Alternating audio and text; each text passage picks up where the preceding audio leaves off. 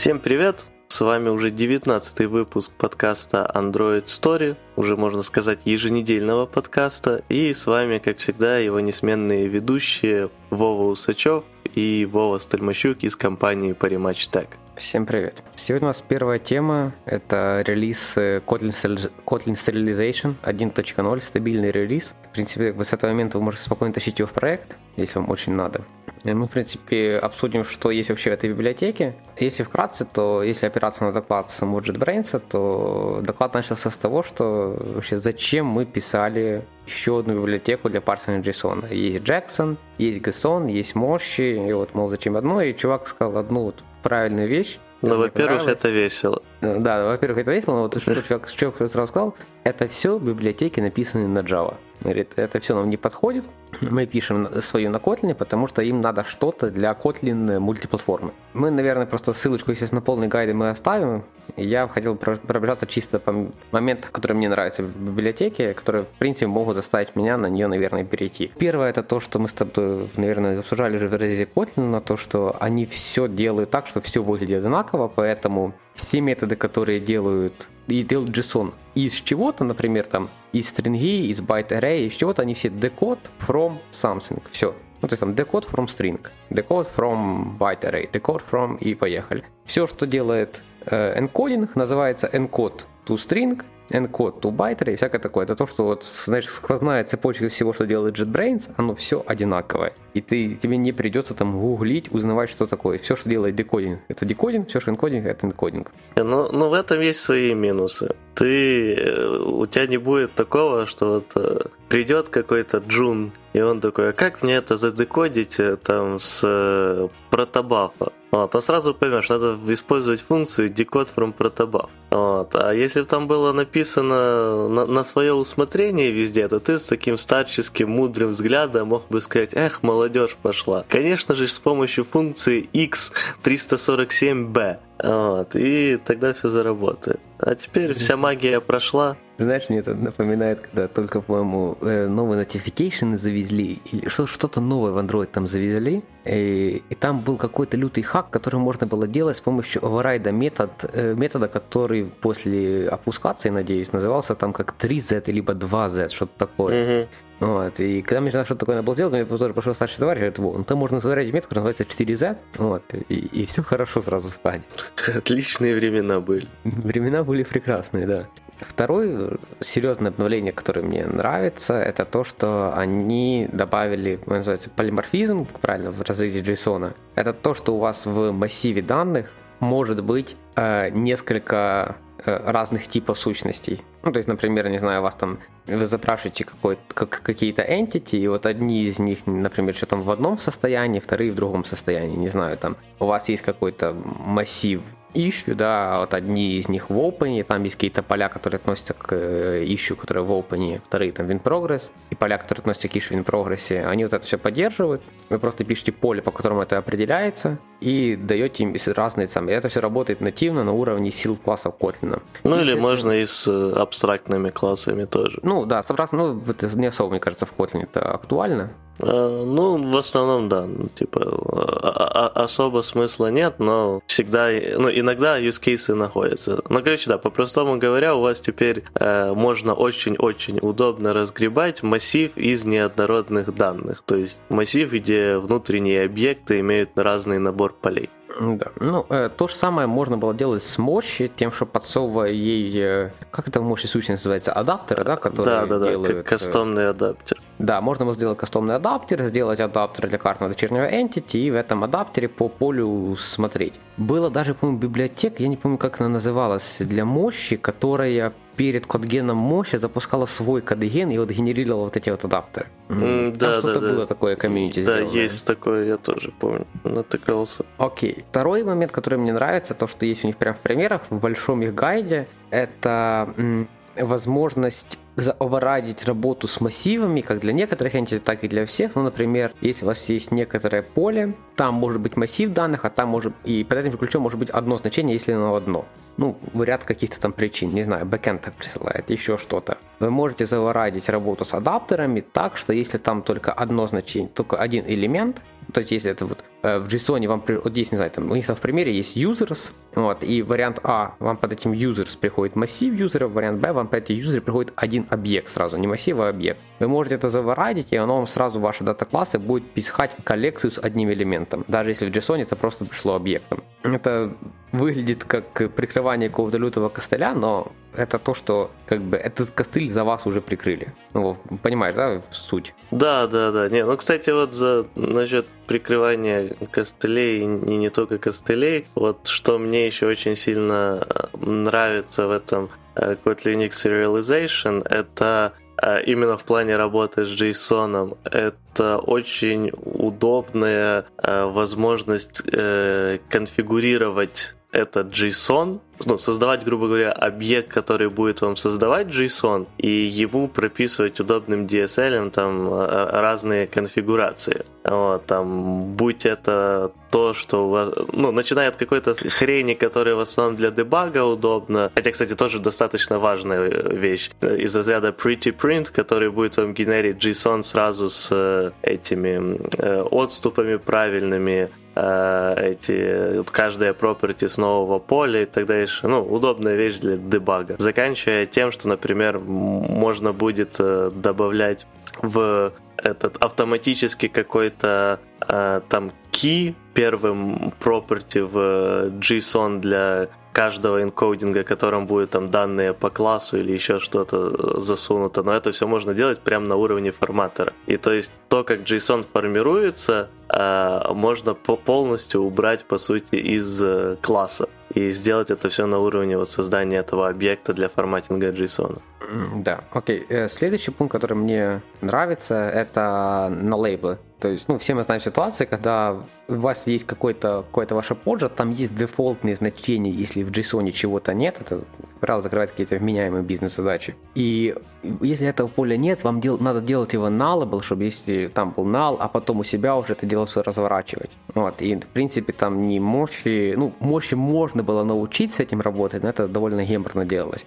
Kotlin, если у вас у вашего дата-класса есть какой-то конструктор, да, там всегда в примере есть name и language, у вас, вот, например, language э, равно Kotlin, как дефолтное значение этого property, и вам приходит JSON, где language отсутствует, вам это language останется дефолтным property. Э, либо вы можете это поменять в конфигурации, и э, есть еще опция, если language приходит прям null, не null как в стрингах, естественно, а null как просто вот language, двоеточие null. Вот. Тогда оно тоже поставит дефолтные property. И вот, кстати, вот, переходя плавненько, киллер фича это то, что они очень, у них очень серьезная конфигурация этого всего дела, и она простая. То есть там просто есть масса флажков, эти флажки можете подергать как вам удобно. И, в принципе, все это будет довольно классно работать. А есть еще спорный момент, который я хотел как раз с тобой обсудить, это то, что они умеют разворачивать мапу в массив, и то есть у тебя есть какая-то структура, типа мапа, там есть key, есть value, и ты можешь в конфигурации врубить флаг, который эту мапу в массив э, будет сохранять json у тебя просто будет идти типа key, запятая, value, key, запятая, value. Ну, понятно, да, как? Как будто угу. ты массив pair разложил, а pair просто тоже массив. Ну. Э, подожди, подожди, то есть у тебя будет э, массив, где key и value на одном уровне да, да. Э, массива, и они просто все через запятую идут? Да, да, да. Ну, то есть, если у тебя там есть, не знаю, там соотношение там, э, там int to string, да, и ты включаешь вот это вот э, map to struct, флаг называется у них, uh-huh. у тебя есть 1 to a, b to 2, да, то, 1 to a, 2 to b, вот, то у тебя получится массив, в котором будет int, э, один интом, запятая, а стрингой, запятая, 2 интом, запятая, b стрингой. Угу, я понял. А, ну, типа, Использование этого, конечно, очень спорный момент, но э, я думаю, добавили это они не из-за того даже, что как бы э, есть прям задачи, которые слишком супер отлично решаются вот этим, а больше из-за того, что есть дохера проектов, где вот используется что-то такое. И, э, соответственно, нужна поддержка. Mm-hmm. Дополнительно. Возможно, вполне. А, Второе, это у них есть поддержка очень длинных цифр, очень длинных double ов, то есть то, что они их могут нормально разгребать, и там даже можно разгребать, если это тот long вам приходит как э, string а, то есть вот настолько длинная, что оно там, не знаю, там где-то не влезает как long, не знаю, там у вас сервис, который позволяет JSON на каком-то очень старый, да, и там есть какое-то ограничение на long и, и они очень длинные long и пихают вам как, как string а, там есть дефолтный long cast string serializer, вы его вешаете просто на все поля, даже не на entity, вы просто над, над полем вешаете аннотацию serializer, пишите with равно, вот этот long string serializer, и вот если это значение придет string ой, который длинный long, оно запихнет в котлинский long. Точно так же там есть поддержка enum а, ну то есть все дефолтные вещи, я их просто пропускаю, они там все как бы есть, те, которые вы видели раньше. Поддержка pair ов, э, после пейра там трипл идет, да, у Kotlin? Uh, да. Ну, короче, вот, вот эти штуки тоже, естественно, все поддерживаются. А, так, про это, про полиморфизм мы сказали. А, и что-то у меня еще было такое, что... А, да, а, они умеют э, на уровне сериализации э, править э, вот эти input тайпы. Ну, то есть, то, что я говорил про то, что ты можешь там условно, то, как тебе работает, если тебе приходит language равно null в JSON, да, ты можешь врубить э, флаг, который будет заменять на дефолты, и точно так же ты можешь прописывать дефолтные значения в JSON, если твое entity имеет какой-то, твое entity, вот, например, есть какое-то там поле на, на label, да, и uh-huh. по дефолту у тебя null. А, там есть флаг encode дефолты, которые ты можешь при конвертации в JSON тоже вот это все подменять, чтобы оно уходило какими-то дефолтными значениями, если тебе надо. Есть также возможность, если у вас есть какой-то объект, э, он, например, э, наполовину состоит из опшенов полей, а наполовину не из optional, там также есть флаг, который говорит, что если вы его включите, то вот эти все налы запихнутся в JSON, и если вы его выключите, то просто все значения, которые null, они скипнутся, и просто их не будет в JSON. А, ну да, там есть поддержка, как называется правильно, декременты, э, которые как раз позволяют тебе какие-то, не знаю, там флаги, по которым ты разруливаешь как что. То есть вот та же ситуация, когда у тебя массив с каких-то одинаковых э, сущностей, но они на самом деле разную структуру имеют. Там есть поддержка, как ты можешь делать флаги. Я даже читал где-то чуваков, которые писали какой-то предпроцессинг, который вообще логику в это заворачивал. То есть, если у тебя нет какого-то конкретного флага, ты можешь написать какую-то логику из разряда, если это поле есть, а этого нет, то это парсится как вот это, если это поле есть, этого нет, то вот как вот это, и так дальше полетел. Который все на уровне вот этих сериалайзеров, кто это можешь понаписывать. И, в принципе, наверное, по базам JSON все, но мне кажется, это капец как достаточно, чтобы полюбить библиотеку. Не, ну, еще этот, из таких тоже мелочей, как бы, конечно же, есть э, разгребание этого JSON не в, прямо в объект, а в json элемент, с которым потом супер удобно стандартно работать. И из такой приятной вещи э, сильно удобный, как на меня, DSL в стиле, как вот есть build string в Kotlin, то есть э, также с этим Kotlin Serializer появляется build JSON object, где можно вот так по кусочкам выстраивать какой-то кастомный JSON, если вам это нужно. Да. Кстати, да, если уже так к мелочам, то есть еще у них флаг такой называется Pretty Print, это, скорее всего, только для логирования надо, на больше Да я уже говорил про него. Который тебе выведет JSON нормально, а не в одну стрингу. Да, да, да, да, да. Который okay. расставляет сразу отступы, ньюлайны после properties, да. Вот, э, так, это мы сказали. И, наверное, не знаю, есть что-то по общим путям или про альтернативы? По именно JSON, наверное, все, а с альтернатив, то этот важно, э, наверное, упомянуть, что поддерживается пока экспериментально, но тем не менее протобаф, поддерживается Sibor, если кто-то с ним работал, я лично не сталкивался, но с того, что мы вот почитали с Вовой перед подкастом, это сильно напоминает Message Pack, с которым мы работаем. И есть еще поддержка разных других кастомных форматов. И в целом несложно добавить поддержку какого-то нового своего формата. Поэтому, если у вас что-то кастомное в проекте, то вы можете подстроить его тоже под э, этот Kotlin X Serializer. А если вы используете что-то большое, что просто еще пока не в Kotlin X Serializer, то можете сделать в целом pull реквестик и, возможно, его даже примут. Приятных мелочей, если у вас есть что-то, что юнит, то юнит у них по дефолту как пустой объект json mm, да. конвертируется. А, ну да, они что-то умеют цвета по дефолту, если они, э, видишь, у вас есть, вероятно, там типа э, RGB, который int, вы можете создать прям объект цвет, да, сделать э, encoding to string, и он понимает, что это вот цвет, который надо передать. Ну, в принципе, наверное... А, нет, сорян, это у них. Это... Нет, это, это не то. Это надо дополнительно писать.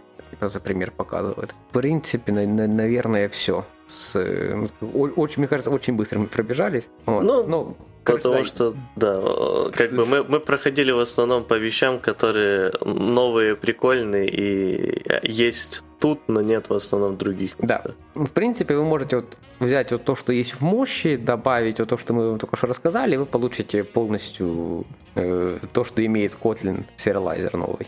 Да, но тут как бы большая разница в том, что в Kotlin сериалайзер это все уже есть, и то, что заточено под э, все под Kotlin очень красивенько, удобненько, логично и если в будущем вас особо актуально как раз Android разработчика, если вдруг вам понадобится Kotlin мультиплатформа, чтобы разделить какой-то код с iOS, ну вот вы сможете полностью использовать Kotlin X Serialization. Ну, кстати, я еще, это не особо относится, ну, это относится к библиотеке, но с доклада JetBrains это то, что у них вот эта раньше конфигурация была с помощью того, что у этого объекта JSON был дефолтный конструктор, куда ты, э, там был, ну, дефолтный конструктор по дефолту я ничего не передал, но ты мог вот эти флаги, которыми как раз вот делается вот эта кастомизация, да, mm-hmm. вот это все править. Ну, вот, и они сказали, что мы тут почитали э, блок Джейка, вот. Он нам, конечно, написал, что мы не правы, потому что это все классно работает, но это не имеет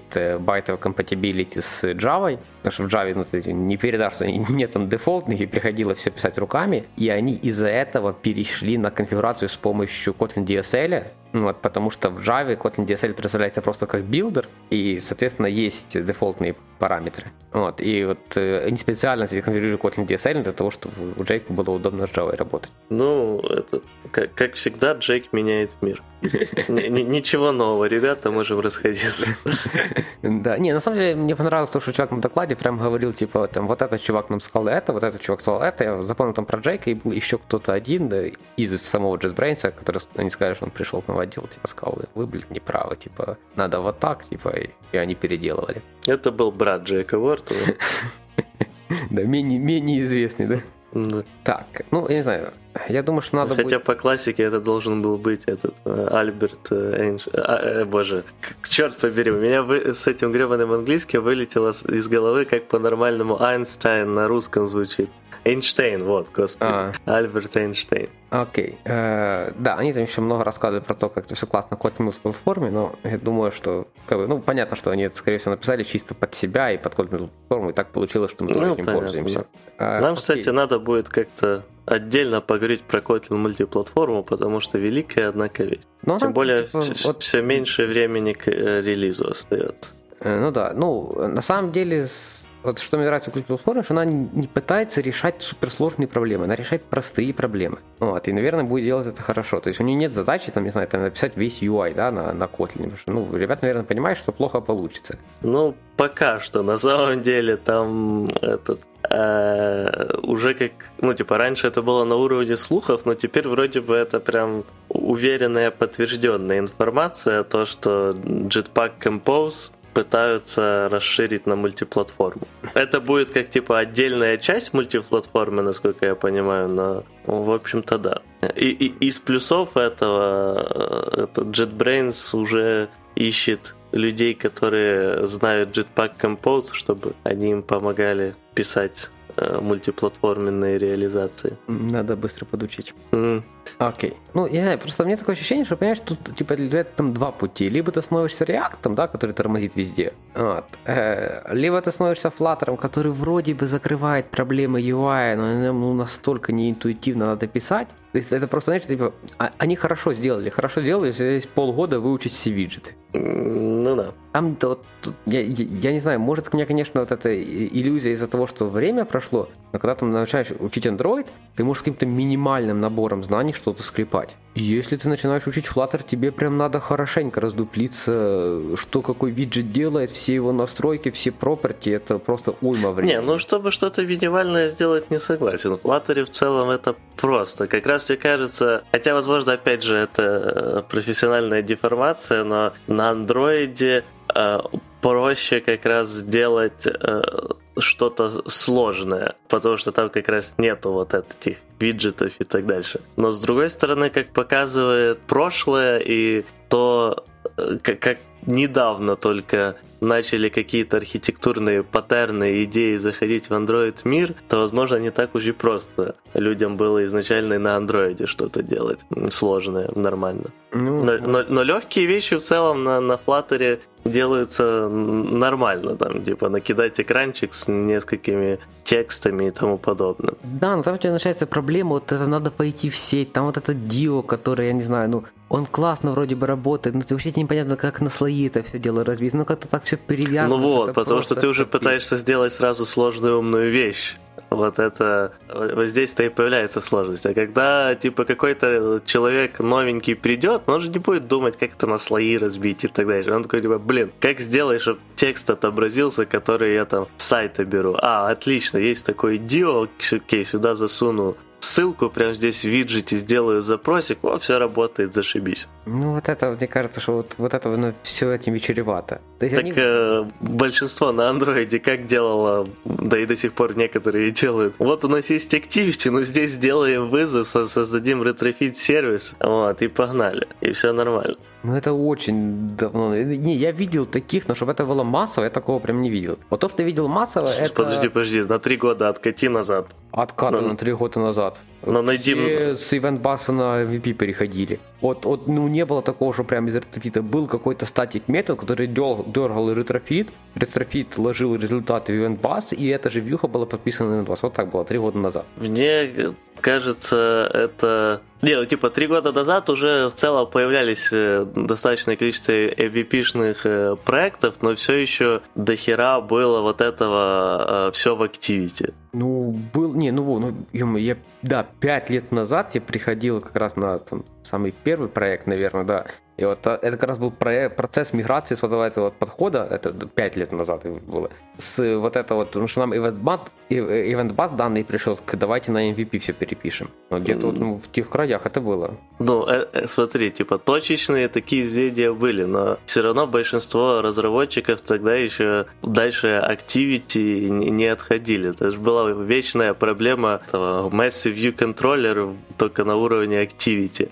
А, ну да, тоже был. Ну, ну, я не знаю. Ну тогда вот я вот помню, что это точно совпадает с, вот, со вторым дайгером. Вот это вот уже был второй дайгер, и второй дайгер уже всех начал сильно подталкивать, я помню, когда все разбивение. Но раз... второму дайгеру где-то 4 года сейчас. Да? Не Ну ладно. Окей. Да, кстати, это мысля такая, смотри, вот Flutter, он же хороший для написания UI, если виджет, ну, виджеты все выучить, да? Угу. Вот. И вот он вот под, под разные платформы собрать можно. А на Kotlin доменную логику писать тоже хорошо. Надо просто брать этот Kotlin для доменной логики. На Flutter UI-щики полетели. Ну, на самом деле, вполне терпимый подход. Как бы, если под множество платформ, то должно сработать нормально, чтобы везде UI-ку не переписывать. Ну, а Flutter, да, с UI прям заморочился сильно. Ну, вот это надо будет попробовать. Я думаю, что их реально как-то срестить. Честно, не знаю, какая там поддержка между Kotlin мультиплатформой и Dart. А, Нет, надо мы, эту... мы, мы, мы напишем какую-то там проксю, ну, нативную уже. А, ты имеешь... Не, ну, по сути... Э, окей, хорошо. Можно, по сути, сделать э, бриджи, э, через которые, типа, так точно заработает. Ну, да, да, да. Платтеровские. Но это прям долго и муторно писать. Потому что они, по идее, тогда должны, будут э, обязательны для каждой платформы. То есть тебе придется написать бриджи под Android, бриджи под iOS и так дальше, при том, что на самом деле вся эта бизнес-логика и логика получения данных у вас одинаковая. А вот если можно напрямую подружить Dart и Kotlin мультиплатформу, вот это было вообще прекрасно. Есть такой язык, с помощью которого можно подружить. JS называется. М, Там ты вообще Что ты дружи все, с чем хочешь просто. Ты хочешь тебе- э, с JS вызывать Kotlin мультиплатформе, Ну, потом и- делать а- а- а- вертки этого в Dart? А, не, ну там все равно какой-то проксю надо выше. Ну да, да, да. Ну, можно две, две прокси тебе надо. Одна на свифте, вторая на Kotlin, только под, под Android. Тебе три платформы есть. Android, iOS, macOS, все. Ну, потом думаю. Не, ну тут, тут да, если просто Android OS, да, две. Ну и macOS там подтащить сразу и все. А macOS, они же, по-моему, прекрасно работают с... Короче, там шаринг должен получиться одинаковый. Ну, я не уверен, что этот шаринг там для такой специфической прокси будет работать. Не, я имею в виду там платтеровский бридж между Swift кодом и А, этим должен быть одинаковый. А дальше там UI, но это уже на уровне Flutter разграничения под macOS и под iOS. ну, так полетели. Окей, ладно. А, да, с того, что, наверное, Kotlin Service надо было добавить, что там есть от комьюнити всякие дополнения, такие как э, парсинг XML, парсинг YAML, там люди уже напедалили. Они даже есть, э, ну, в официальном Redmi поддерживаем форматов у Kotlin Serialization. Наверное, будем двигаться к второй теме, да? Ну, Я думаю, да. Давай, тут статья с желтым названием. Ну, с черным названием, но с желтым. Да. Называется она «Избегайте внедрения внешних библиотек в свой проект». Ну и мы, как обычно, э, любим найти какую-то статью так, чтобы у нас было на что оставить ссылку. Э, Но, конечно же, мы тут будем в основном обсуждать вообще целую идею dependencies, нужны они, не нужны, когда нужны, когда плохо, когда хорошо. Вот. Но статья нам в этом слегка поможет. Да, если я так сразу вкину, то есть, э, ну, я так почитал и погнали, там автор вроде бы вменяемый человек, то есть он там пишет, что возможно, на самом-то деле, ну, можно подумать, ну, то есть там есть вот эти, э, знаешь, слова, которые ты, типа, чтобы за тебя не зацепились. М, Да, да. Вот. Но вкратце, да, суть автора такая, что он подобрал примеры плохих библиотек и сказал, что библи... все библиотеки это плохо. Да, если правильно сделать выборку, можно делать очень классные статистические самые умозаключения. Вот, это мне напоминает во, и тоже скину тебе ссылку, оставишь э, в, описании. Есть такой сайтец, который дает очень поразительные корреляции. Э, Ну, например, там, не знаю, там количество суицидников в Татах, которые с- самоубились с помощью машины, э, Мгм. очень классно коррелируется с количеством привезенных в Штаты из Японии мотоциклов. М, Прекрасно. Да, там э, количество людей, которые... Причем там статистика, ну, там 5 лет взяли люди, там, ну, нормально. Э, статистика людей, которые сделали, э, умерли в бассейне, э, коррелируется с количеством фильмов, которые в год выпускались с Николасом Кейджем. Ну, вот здесь, здесь, здесь, я думаю, есть какая-то связь. Типа, э, фанаты Николаса Кейджа очень странные люди часто, поэтому я не, удивлюсь, если они будут топиться в бассейне после нового фильма. Ну вот, э, короче, вот какие-то такие там есть самые. И вот тут вот под- тут вот статистика точно такая же у этого автора. Он взял Pagination Library Гугла, он взял Event Bus, э, и он взял э, Вовой любимый, по-моему, мной нелюбимый Realm, и вот сказал, что все библиотеки плохие. Вообще все. А, и Android Navigation Component. Вот. да. Заключает всю эту тройку. Да. Ну, э, мы, мы к этому, к каждой библиотеке еще дойдем. Мы, по сути, да, давай начнем с- с того же, с чего и он, потенциальных проблем подключения библиотек. Вот. И у него как бы первая вещь это размер приложения э, в этих потенциальных проблемах. Э, И вот здесь он как раз, да, приводит Realm, э, который мой любимый, но не совсем.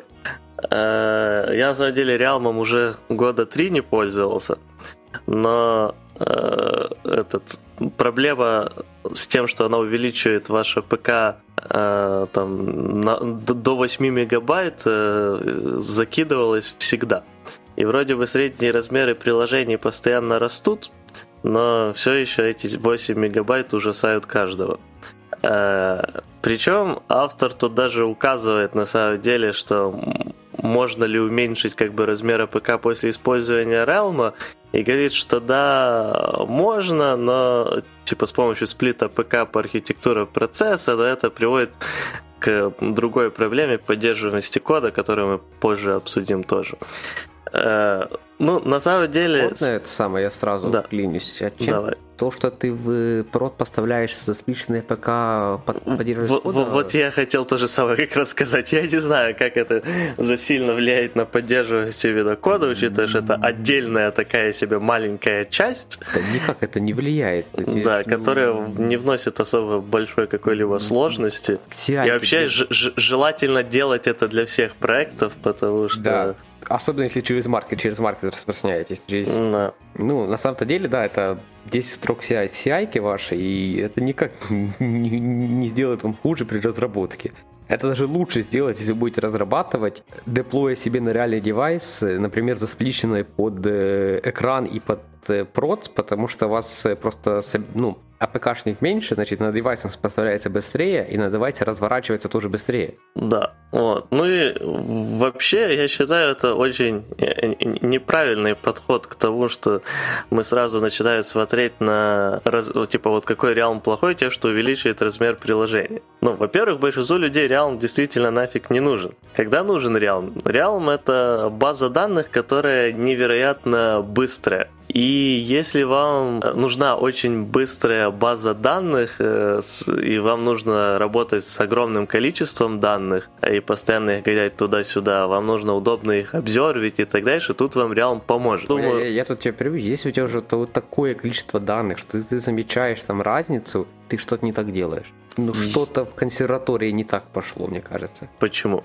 Ну, я не знаю, такие, ну, насколько это большие, это же должны быть, ну, реально пару миллионов записей, чтобы ты заметил разницу. Mm. Ну, я смеюсь, что там даже на десятках тысяч ты ее заметишь нормальным кэшированием. Ну, конечно, ну, на, вопрос на десятках, на, на, на десятках, наверное, еще... Не, на самом деле на десятках тысяч уже спокойно при ты можешь заметить. Особенно э, в случаях, если у тебя Realm он же, у него там есть как раз хорошо настроенные кеширы, насколько я понимаю, опять же, я этим пару лет не пользуюсь, могу ошибаться, но э, у него есть хорошо настроенное кеширование в том плане и там lazy объекты и так дальше, что позволяет его, э, ну, с ним меньше мучиться на UI-треде. Э, то есть, типа, не задумываясь о том, чтобы отдельно как-то выносить выгрузку данных и так дальше на одну треду, потом с ними что-то делать и выносить его на UI тред. Когда идет очень сильное там какие-то реал-тайм изменения, то это может быть актуально. Ну и другое, это когда ты понимаешь, что архитектурное решение, которое будет э, плясать от вот э, скорости Realm, тебе сильно упростит многие задачи. И вот в этих-то ситуациях, я думаю, там увеличение на, если сделать сплит APK, это там в районе 2-3 мегабайт приложения, э, в целом будет очень актуально. И это не такая бешеная плата за удобство, которое вы получаете в итоге. Ну и давай я сам подсуммирую, типа, напишите вы сами такой же, как Realm, получится так же. Не получится так же, получится в 20 раз хуже, потому что это уже многолетняя откатанная э, библиотека, вам придется нанять много специалистов именно там, которые будут уметь работать как минимум с плюсами, учитывая, что ну, она на- да, написана да, вам, вам нужно, да, вам нужна большая команда людей, которые не пугают слово, э, слово аббревиатура GNI. Да. А, ну еще у Realm есть э, эти плюсы в синхронизации, то есть э, если у вас проект заточен так, что у вас на iOS Realm, на Android Realm и на Back Realm, то вы там получаете плюсы с этого. Тут вы тоже уже там даже ничего не напишите особо э, хорошего, если вы именно этим пользуетесь. Но и вы потратите на это дофига времени, и скорее всего у вас получится огромнейший, огромнейшая такая куча непонятно чего, которую не смогут понять другие люди, которые будут приходить на проект, пока они прочитают ну, овер дофига документации, а с Realm у них будет шанс, что они придут уже готовые и работали с ним раньше. Ну, Но да. на самом деле это уже затрагивает следующие пункты. Тут еще момент такой, да, во-первых, да, вы можете потенциально найти на рынке людей, которые знают Realm, и их в очень много раз больше, чем людей, которые знают ваше внутреннее решение, которое такое же, как Realm. Ну, то есть, ну, их конкретно в разы больше. И, знаешь, э, можно еще сам автопчик сделаю? Давай. Э, тут, ну, вот LinkedIn сразу читать, когда тебе пишут, предлагают какую-то вакансию, вот, и там пишет там человек, э, бла-бла, такая-то вакансия. А, есть вакансия, ну скиньте хотя бы описание. Вот, они скинут, знаешь, там, а, проект по переносу Android на какое-то специфическое железо. Вот. Ну, то есть они ищут людей, которые, ну, у них есть команда, они переносят Android на какую-то железяку, им нужно. Uh-huh. Вот. Или там их заказчикам нужно, не суть важно. Я открываю вакансию, и там э, первым пунктом э, от трех лет опыта в переносе Android на другие железяки. У меня сложился какой-то диссонанс, потому что мне кажется, что люди, которые имеют от трех лет опыта в переносе андроида на какие-то другие железяки, успешного опыта, они просто, знаешь, не сидят, наверное, в LinkedIn, не отвечают на такие вопросы. Не, ну, все, все зависит от э, вилки, которую в этих запросах предлагают. Ну, не, ну я честно написал, говорю, типа, я, мне, говорю, мне очень приятно, но, наверное, я не подойду. Вот. И вот тут точно так же, да, то есть, типа, если вы напишете свое как реал, у вас потом пока будет писать ваши, там, от трех лет работы с э, другими базами данными на уровне передачи данных из C++ через GNI и всякого такого. То есть у вас там порог вхождения звучит в разы страшнее, чем знать реалом, правда? Да, при этом, да, будет писать от трех лет, но написали вы ее только два года назад. Ну так, чтобы по классике. Э, ну, нет, ну, нет, ну, ты же не будешь писать вакансии знать нашу технологию, да? Ты напишешь, знаешь, что-то такое, как вот эти ребята, которые а, написали, ну... там, от трех лет перенос Android на другие железяки. Думаю, ну... Ладно, давай ко второму пункту, который мы уже слегка задели, это поддерживаемость кода. Ну и тут сразу хочется прыгнуть в первую очередь к тому, что человек, ну, автор статьи э, приводит в пример некорректную работу с ивент-базами, что она может сильно запутать логику вашего приложения. И что вот как бы это частый кейс, что Event Bus используется абсолютно везде, и начинается вот такая задница. Ну и здесь как бы принято часто винить Event Bus во всех... Не, ну, Event Bus не виноват, как паттерн, а не, ну, не как библиотека. Да, вот э, я, я к тому и пытаюсь привести, что типа многие люди винят Event Bus в это, но я Event Bus достаточно простая библиотека, и главное ее Главное удобство в именно подключении ее использованию это то, что больш... ну, типа, многие люди с, ними, с ней знакомы и сразу как бы увидят, о, Event Bus, понятно. Но то, как вы ее используете, это полностью на вас. Никто не мешает написать, блин, за 15 минут какой-то базовый там попсап и тому подобное, и сделать все те же неправильные решения в этой жизни э, с ним. То есть э, здесь вообще ни капли не проблема в библиотеке, не проблема в dependency. Ну да, я подсуммирую простой фразой. Напишите вы свой initbus, проблемы все те же останутся. И плюсы все те же останутся, и минусы, все останется то же самое. Но не совсем, опять же, не все. У вас уберется то, что у вас есть возможность, что человек придет на проект, и он уже знаком с тем, как это все работает. Ну да, ну, Вов, да ты как инбас не пиши, если человек знаком с концепцией инбаса, он поймет ее. Не, ну да, но по крайней мере у него новых слов не будет. Ну, вот, окей, это, да. это уже да, по-своему. Ну, просто да, ивентбас такая минималистичная вещь, поэтому... Да, да можно к следующему пункту, вот это временное изучение библиотеки. А подожди, подожди, давай еще тут пару да. минут на поддерживать кода, потому что этот пункт на самом деле бывает тоже актуальным, когда вы начинаете подключать библиотеку на любой чих очень актуальная вещь. У, ну, не знаю, как сейчас, когда-то, по крайней мере, когда я еще много общался с начинающими андроидщиками, то такими же, как я тогда был, то очень популярно было на любую фигню подключить библиотеку. Так, нужна какая-то вьюшка, которую написать там, ну, 2-3 часа. Ага, сейчас найдем библиотеку, подключим. Вот. И в итоге этот список dependency разрастался, кучей всякой маленькой фигни. А потом, когда приходили требования, что эту фигню надо чуть-чуть изменить, это уже было дофига сложно, потому что библиотека была не особо flexible, и тебе либо приходилось ее выпиливать и впиливать что-то свое, либо мутить всякие приколы с рефлекшеном, либо копировать к себе весь код, и, короче, это превращалось в задницу. Поэтому я вот согласен, что всякую, всякие мелкие библиотеки, которые, э, на которых вы не базуете какие-то архитектурные решения, которые не предоставляют э, набор э, такого функционала, который очень сложный для реализации, которые не стабильные, не flexible и так дальше, не имеют большой поддержки комьюнити, да, их подключать очень опасно и надо быть очень аккуратными. В большинстве случаев вам не надо их подключать. Ну, есть да, пример такой, какая-то библиотека называется Material что-то там. Вот это прям же либо которая там типа алерт диалоги как-то завернула, иди текст как-то завернула, еще что-то завернула. И когда они начинали, они были, знаешь, такой простая библиотечка, которая по-простому скрывает сложности гуглового API. Потом они начали поддерживать больше фичей, и они стали еще хуже, чем Google API. Ну да. Ко второму, э, к следующему, самое да, э, вре, время на изучение. Тут пример на основе Pagination Library. Вот, тут есть такой момент, что чтобы ее разобраться, вообще мы скипнем сейчас все, что я думаю про Pagination Library, это чуть позже в примере будет, да? Во-во-во, но нельзя столько матов в этом Нельзя, да? Вот, вот. Ну, короче, э, на изучение потребуется от 12 до 20 часов. Вот, вы теряете почти 3 дня, но это по факту 3 дня 20 часов. Вот, как раз за эти 3 дня можно запилить свою паджинацию без всяких там зависимостей, да. Скорее всего, вы напишете, скорее всего, вы напишете лучше написано JS Library без завязки на весь мир, как у Pagination Library. На это есть пример, когда мы вот тоже думали вот за паджинацию, всякое такое. Один из разработчиков э, сказал, ну давайте попробуем все-таки Pagination Library. Ну, время было, окей, как-то, ну, попробуем, вдруг вот на именно в этом случае то, что нам надо. Понадобилось один рабочий день, чтобы он сказал, что нам это не надо. То есть это меньше, чем даже автор приводит статьи на то, что потребуется изучить.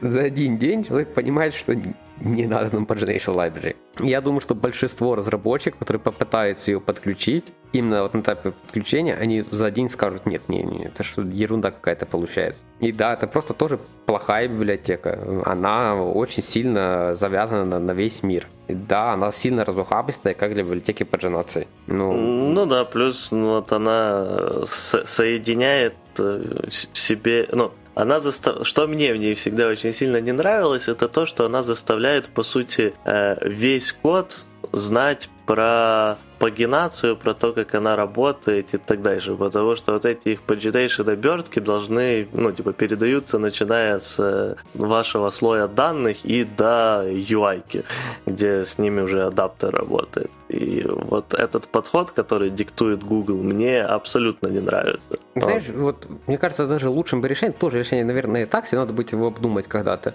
Написать некоторую такую вот ерунду, которая в себе бы там объединяла, э, там, условно, ты с одной стороны даешь там endpoint, да, с которым она работает, обернутый библиотеке, и сразу напрямую подключаешь к ресайклу, чтобы она там само, вот, например, все хендлило, да, вот это было бы, наверное, даже более лучшая идея, она бы закрывала четкий кейс, когда у тебя ресайкл и тупая пагинация, да, и дать ей маппинг с э, объекта в viewholder. Вот закрыло бы тоже все вот те же проблемы, которые там есть сейчас. Но ты то, по сути, описал по большей части Paging Library. Google. Не, она тебе не дает, то есть э, она вводит много всяких сущностей, потому что они подразумевают, что ты можешь использовать и вне ресайкла это все дело. Я про то, чтобы убрать вот это все и разухабистое API и давать чисто маппинг из data модели во viewholder и из э, и endpoint там, не знаю, или вообще сразу на Retrofit завязать и не париться. Ну, типа, если у вас не Retrofit, вы сами разберетесь, как пагинацию написать. Мне... Вот. И адаптер скрыть, recycle скрыть, вообще все скрыть и дать вот это вот два endpoint. Вот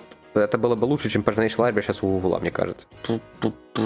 Ну, и, идея ну, на... было простое, как в лоб решение. То есть вот тебе создай вот это, дай ему самое, дай ему ссылку и входные параметры, и дай как тебе из дата модели сделать э, viewfolder. Все. Э, я понял, о чем ты говоришь. В целом, типа, в том, как сейчас реализован э, Android, мне, честно, вот такое решение а, а, абсолютно не нравится. Я бы все же топил за обычное этот, как бы, как бы это сказать, разграничение всего этого. Но если говорить уже на будущее, когда будет Jetpack Compose, в целом там вот в декларативном стиле описать, что у тебя есть вот такая compose, composable функция, которая создает под капотом список с и в него ты просто передаешь вот как ты говоришь, э, ну там типа, грубо говоря, передаешь какой-то объект, который предоставляет ей UI-модели, но там внутри этого объекта как бы надо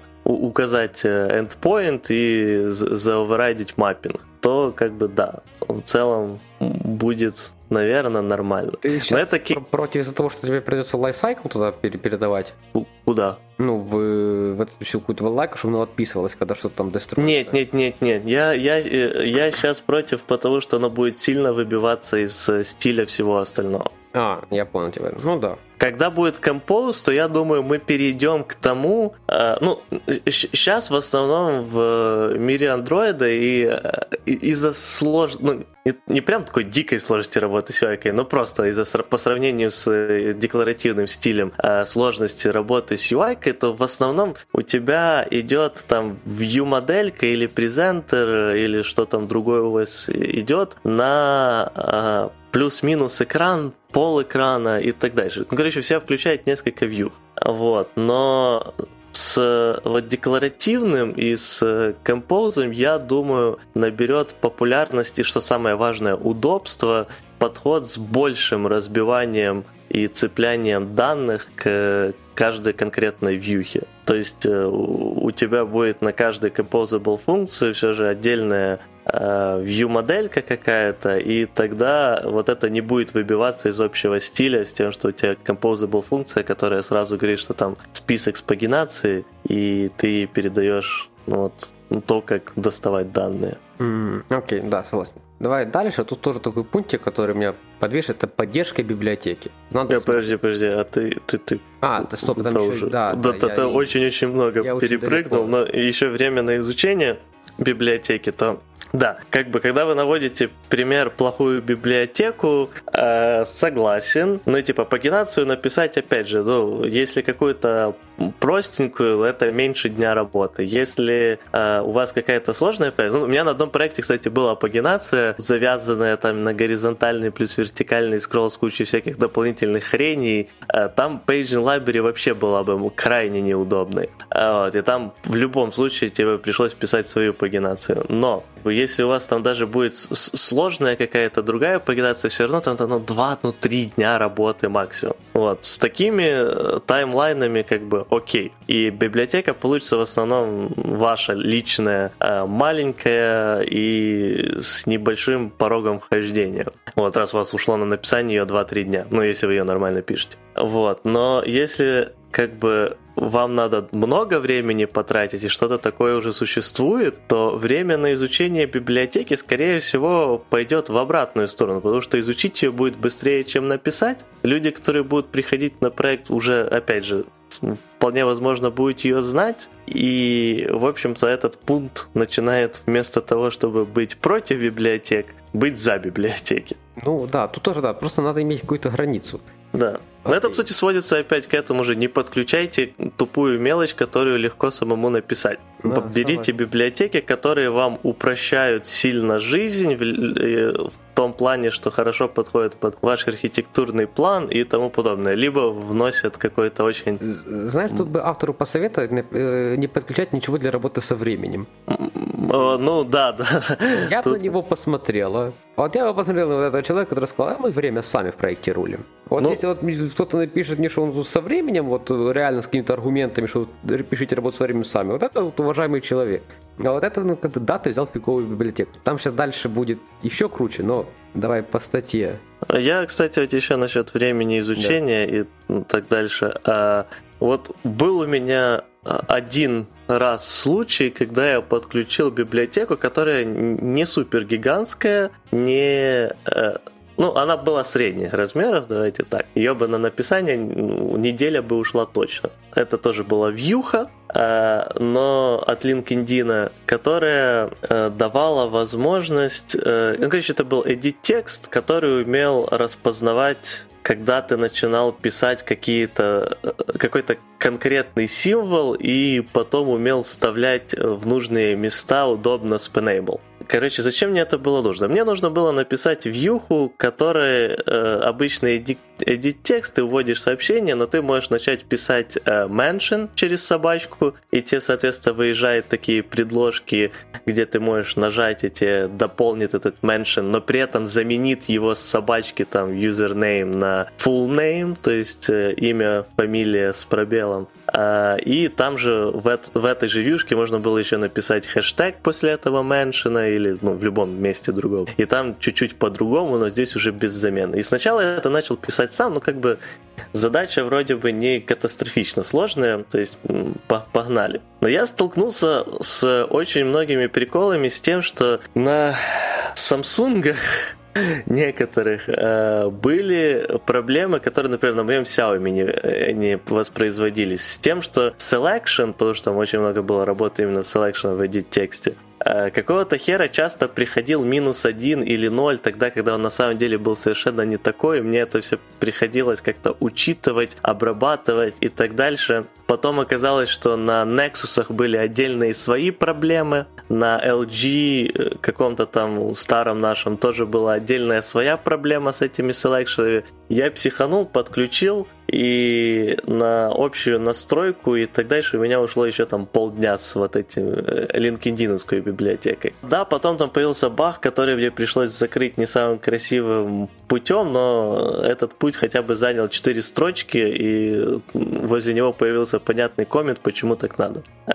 Но суть в том, что вот здесь библиотека не влияла на архитектуру, ничего такого, но она закрывала большую проблему в андроиде. И вот в таких случаях мне кажется, тоже вполне ну, актуально. Понимаешь, это конкретный случай, это как, не знаю, как app компакт, который за собой закрывает массу ифов, э, что там, как, когда делать, да? Угу. То есть, э, по факту, ты в любой момент его выбрасываешь, и все эти ифы пишешь сам. Да. Вопрос, надо ли, да? То есть, если люди уже сели, а, обловили вот это все, вот это на всех девайсах, всякое такое, да. Смотри, была бы такая же библиотека на GitHub не от LinkedIn, ты бы тащил? Нет. Ну вот, то есть ты как-то доверяешь э, вот этой Да, я, я увидел, что много форков, много этого, и от, от этого уже плясал. Окей, хорошо. Э, скорость сборки. Да, скорость сборки. Тут на фоне Дагера и да, ребят, Dagger закрывает, Dagger за вас пишет код. Да, это кода-генерация. Любая кода-генерация увеличивает скорость сборки. Да, понимаете, что есть CAPT, что есть annotation processing, это увеличивает скорость сборки. Но если вам нужен функционал Dagger, и вы напишете это сами, будет еще медленнее. Ну да. Ну, тут как бы со скоростью сборки всегда надо понимать одну вещь. Если вы делаете все правильно, увеличение скорости сборки также должно влечь за собой сильное уменьшение количества кода, которое надо написать, и, соответственно, увеличение скорости написания этого кода. Если этого не происходит, то тут да, вы ошиблись, вам эта библиотека нафиг не нужна. Но если вот эта зависимость выполняется, она вас, вас устраивает, ну, как бы я никакой, никакой проблемы не вижу. Дальше э, человек выпиливал 5 библиотек из наличия в них багов. Э, ну да, никто не пишет без багов. Тут есть Android PDF Viewer, с которым я работал, которым мы в конце концов э, было принято решение на проекте поменять ему core, с которым с PDF работал. Да, это важная библиотека. Да, когда я ее взял, это было ошибкой. Ну, надо ее закрывать, как-то фиксить. Ну, я не знаю, на самом деле, было ли это прям а, ошибка взять ее. Вначале она за- закрывала все проблемы. Да, потом ну, появилась... была ошибка, потому что вот то, откуда мы взяли корд, было тоже в первоначальных вариантах. Просто там была очень неудобная API, и мы решили пожертвовать э, удобством API ради менее оптимизированной библиотеки. Ну, наверное, да, но там, нельзя было да, делать. Да, но там была еще и проблема с тем, что изначально не было полного понимания, на каких э, картошках, блин, надо, да. чтобы это работало. Ну, да. тоже, да. Ну, вот эта проблема решалась тем, что взялся core от библиотеки, которая быстро работает, и взялась API от вот этой библиотеки, и с помощью там маппингов э, мы получили, ну, то потом на проекте получилась меняемая API и меняемая скорость. Так, ну тут дальше есть э, Android Navigation компоненты, они некорректно работают с shared анимацией в некоторых кейсах. Ну, наверное, а еще не работает. У, у, у них э, этот, она, короче, очень неудобная и не используется. Да, Cicerone крашит приложение Executing Pending Transaction, вы как-то неправильно готовите Cicerone. Да, я вот, кстати, даже не поленился, открыл Cicerone, открыл issues на GitHub, здесь есть 5 открытых issues, и ни одно не упоминает э, вот это. Ну, то есть, ну, наверное, да. Ну, то есть, ну, Cicerone, правда, библиотечка маленькая, может, просто из-за того, что народ ее не особо там активно использует. ну, не знаю, ну, ну, если вы так переживали, было бы ишу хотя бы от вас. Ладно, это уже такое.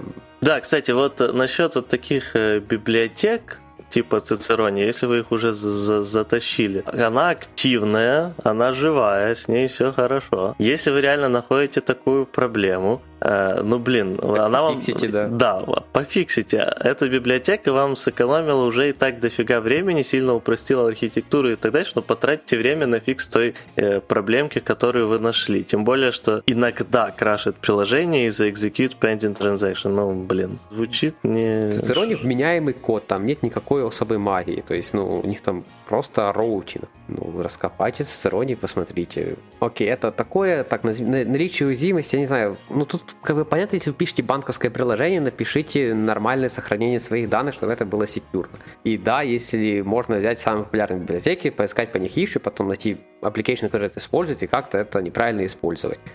Ну, я на самом деле не особо, ну какие такие популярные библиотеки в мире андроида, что прям там уязвимости, ну баннеры RF да, с их этих самых. Но я сомневаюсь, что какой-то банк использует баннеры RF. Либо, Это, там, типа, какая даже разница с баннерами? Если у вас там уже сильно на секьюрности помешательство, что даже рутовый юзер не должен ничего увидеть, ну это на самом деле супер сложная проблема, так, простая проблема, простое решение. Не запускайтесь на рутованных девайсах. Вот Но как не, делают не, банковские приложения, не запускаются на рутованных девайсах. Не совсем, потому Все. что есть э, руты, которые это обходят.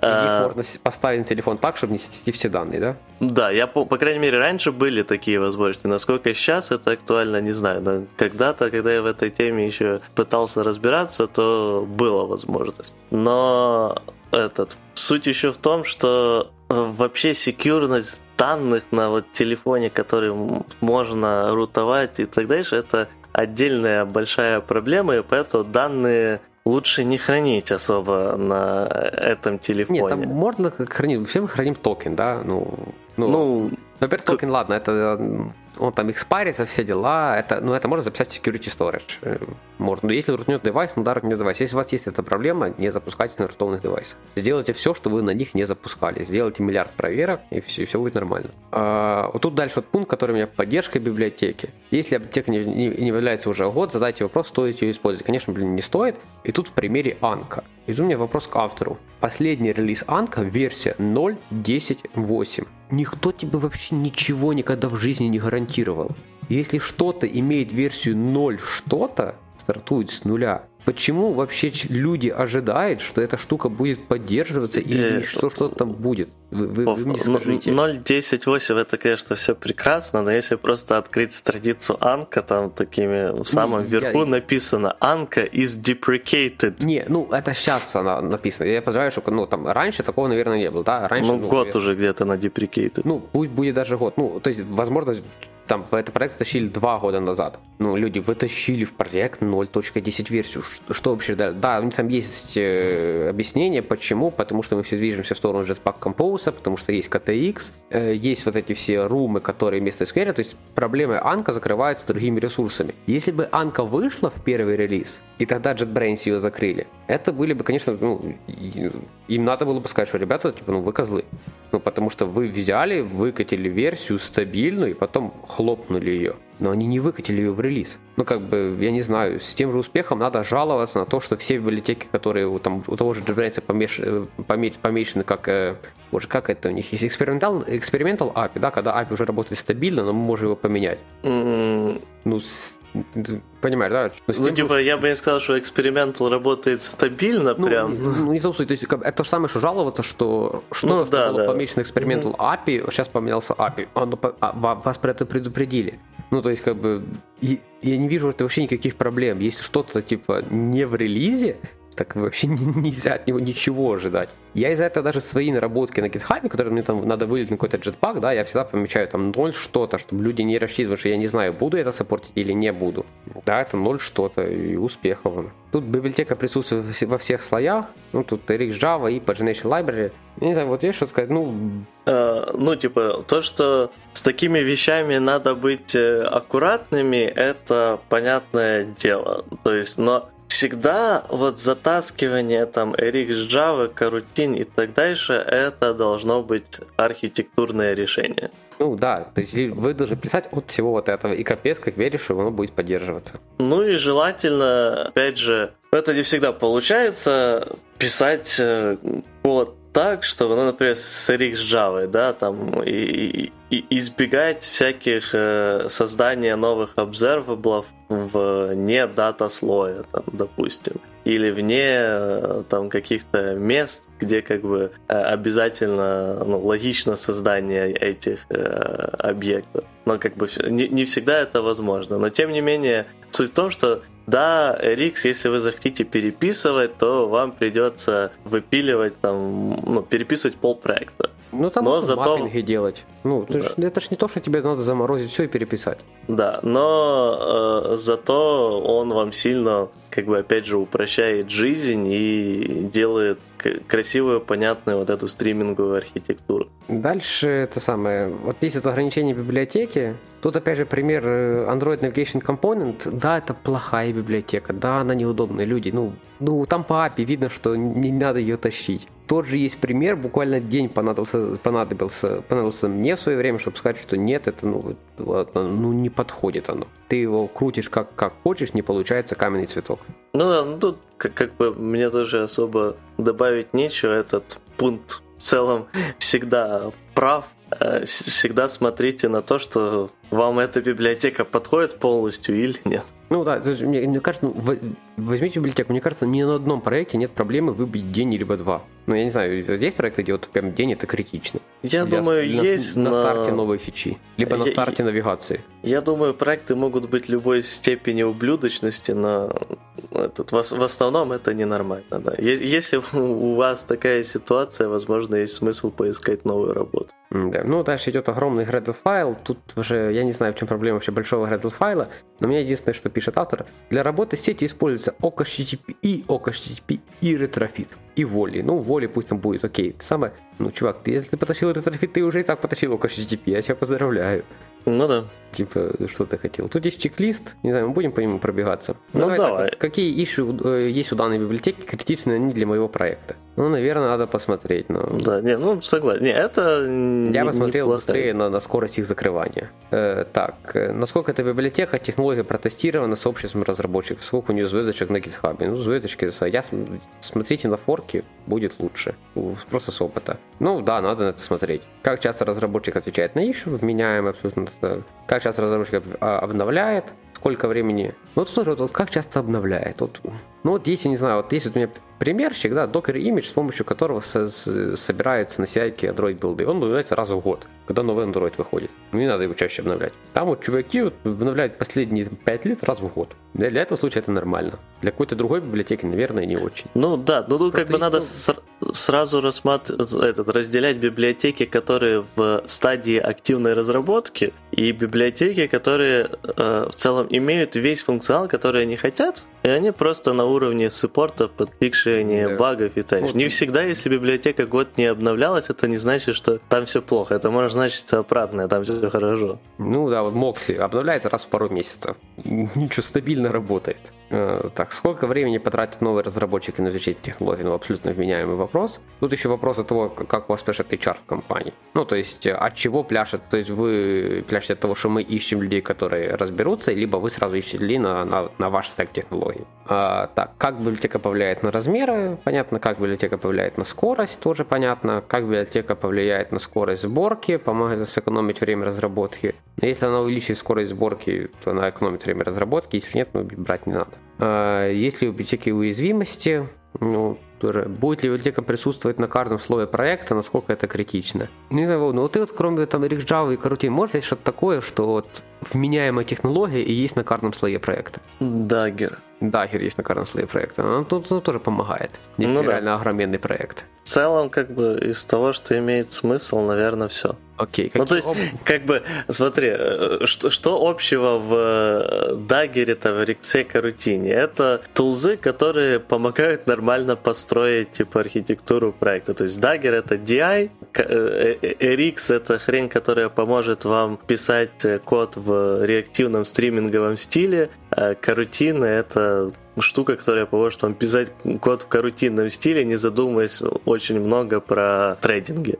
Э, если э, так, и, э, а, каким образом библиотека ограничивает возможность разработки, она, она почти всегда, она всегда ограничивает, не бывает библиотеки, которая не ограничивает. Надо просто понимать в чем.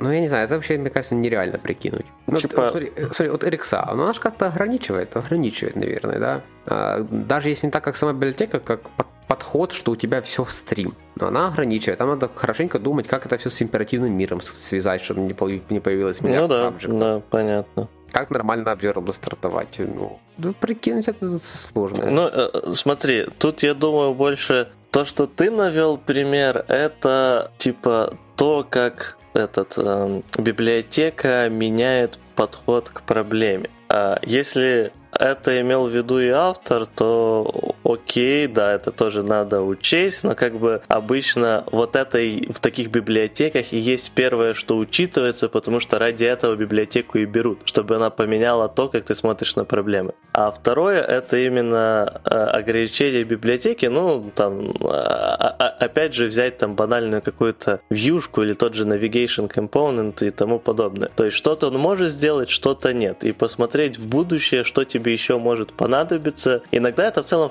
почти, ну, э, иногда это в целом достаточно реально в том плане, что у тебя есть бэклог, и ты знаешь, что ты еще будешь плюс-минус в среднем делать следующих полгода. И ты можешь заглянуть еще туда и посмотреть, не понадобится ли тебе еще какой-то функционал, ну, это который здесь waterflow нет. на проекте. Э, не, ну... Но, с другой э, стороны, если ты хорошо понимаешь доменную область, в которой ты работаешь, ты тоже можешь спокойно это прикинуть. Ну да. Не, ну тут даже не, не обязательно waterflow, а просто примерные эти э, планы компании. Они, конечно, всегда меняются, но на 100% они редко меняются.